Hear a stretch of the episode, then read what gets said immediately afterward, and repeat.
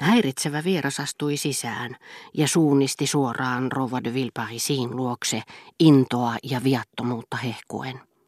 Se oli Le Grandin. Kiitän teitä, kiitän teitä suuresti, hyvä rouva, että suostuitte ottamaan minut vastaan.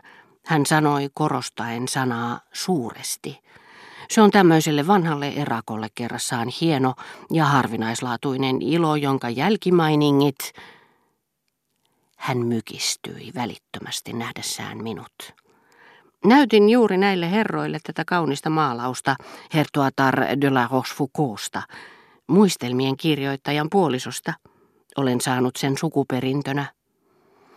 Madame de Germant puolestaan tervehti Alix rouvaa pyytäen samalla anteeksi, ettei ollut voinut tänä vuonna niin kuin ei muuten koskaan aikaisemminkaan käydä tapaamassa tätä mutta Madeleine välittää minulle teidän kuulumisianne, hän lisäsi. Hän oli tänään aamiaisella luonani, vastasi siihen Keemalakeen markiisitar, ylen tyytyväisenä ajatellessaan, että markiisitar de Villeparisi ei ainakaan koskaan voinut sanoa samaa. Minä taas keskustelin sillä välin Blokin kanssa – ja muistaessani, mitä olin kuullut kerrottavan hänen isänsä mielenmuutoksesta hänen suhteensa, sanoin, koska pelkäsin hänen voivan kadehtia minua, että uskoin hänen viettävän onnellisempaa elämää kuin minä.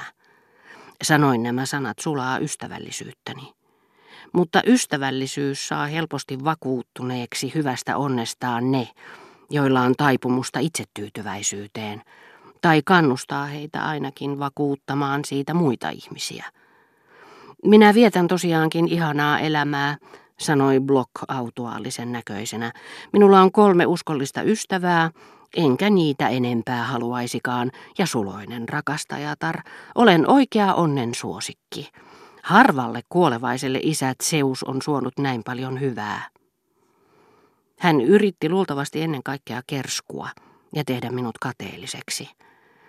Ehkä hänen optimismissaan oli myös hieman erikoisuuden tavoittelua.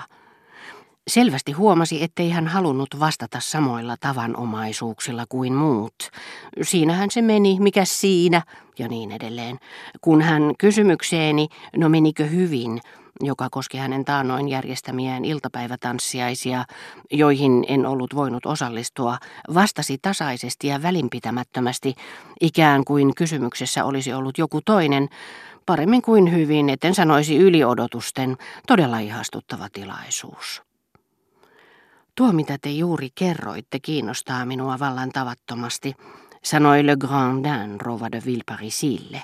Minä nimittäin jokin aika sitten juuri ajattelin, että te olette perinyt häneltä paljon.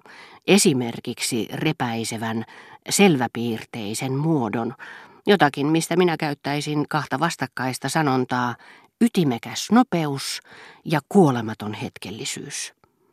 Olisin halunnut tänä iltana merkitä paperille kaiken, mitä te sanotte, mutta kyllä minä muutenkin muistan. Teidän sananne ovat, niin kuin Joubert aikoinaan asian määritteli, muistin ystäviä. Mitä? Ettekö te ole koskaan lukenut Joubertia? Hän olisi pitänyt teistä suunnattomasti. Otan vapauden lähettää teille jo tänä iltana hänen kootut teoksensa. Olen ylpeä saadessani esitellä teille hänen henkevyytensä ja älynsä. Teidän voimaanne hänellä ei ollut, mutta aika lailla viehätysvoimaa hänelläkin oli. Olisin heti halunnut mennä tervehtimään Le Grandania, mutta hän pysytteli koko ajan niin kaukana minusta kuin mahdollista, ilmeisesti siinä toivossa, etten kuulisi imartelevia puheita, joita hän joka yhteydessä hienostelevin sanakääntein lateli rouva de Villeparisille. Markiisitar kohautti olkapäitään, hymyili ikään kuin olisi halunnut sanoa jotakin pilkallista ja kääntyi puhumaan historioitsijalle. Tämä tässä on kuuluisa Marie de Rouen, Chevreusin herttuatar. Hänen järjestyksessä ensimmäinen aviomiehensä oli Monsieur de Luynes. Voi rakas ystävä, Madame de Luinista tuli mieleeni Jolande. Hän oli eilen meillä. Jos olisin tiennyt, ettei kukaan ollut varautunut teidän iltaanne, olisin lähettänyt hakemaan teitä. Madame Ristori tuli aivan yllättäen käymään ja lausui kuningatar Carmen Sylvan säkeitä tekijän läsnä ollessa. Se oli uskomatonta. Mikä katala temppu, ajatteli rouva de Villeparisi. Siitä hän varmaan toissapäivänä kuiskutteli rouva de Boulincourin ja rouva de Chaponen kanssa. Olinhan minä vapaa, mutta en olisi sittenkään tullut, hän vastasi ääneen. Minulla on ollut tilaisuus kuulla Madame Ristoria hänen parhaina vuosinaan. Nyt hän on vain varjo entisestään. Sitä paitsi en voi sietää Carmen Sylvan runoja. La Ristori tuli tänne kerran herttuatar Daosten kanssa ja lausui runon Danten helvetistä. Siinä hän on kyllä voittamaton. Alix kesti iskun horjumatta. Hän muistutti marmoripatsasta. Katse oli terävä ja tyhjä, nenänkaari jalomuotoinen. Mutta toinen poski oli alkanut lohkeilla. Outo, hienon hieno, vihertävä ja vaaleanpunainen kasvullisuus valtasi leukaa. Kuka tietää, vaikka jo tuleva talvi kaataisi hänet.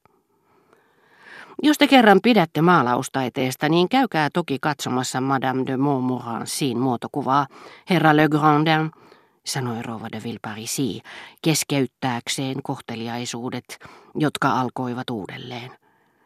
Nähdessään hänen siirtyvän kauemmaksi rouva de Germont, loi ensin häneen ja sitten tätiinsä ivallisen ja kysyvän silmäyksen.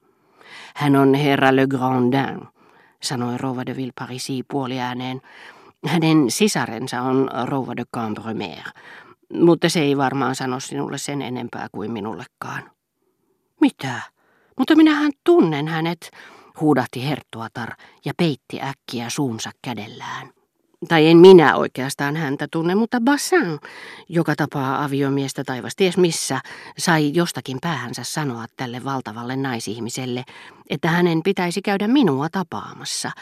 En voi sanoin kuvata, minkälainen tämä hänen vierailunsa sitten oli.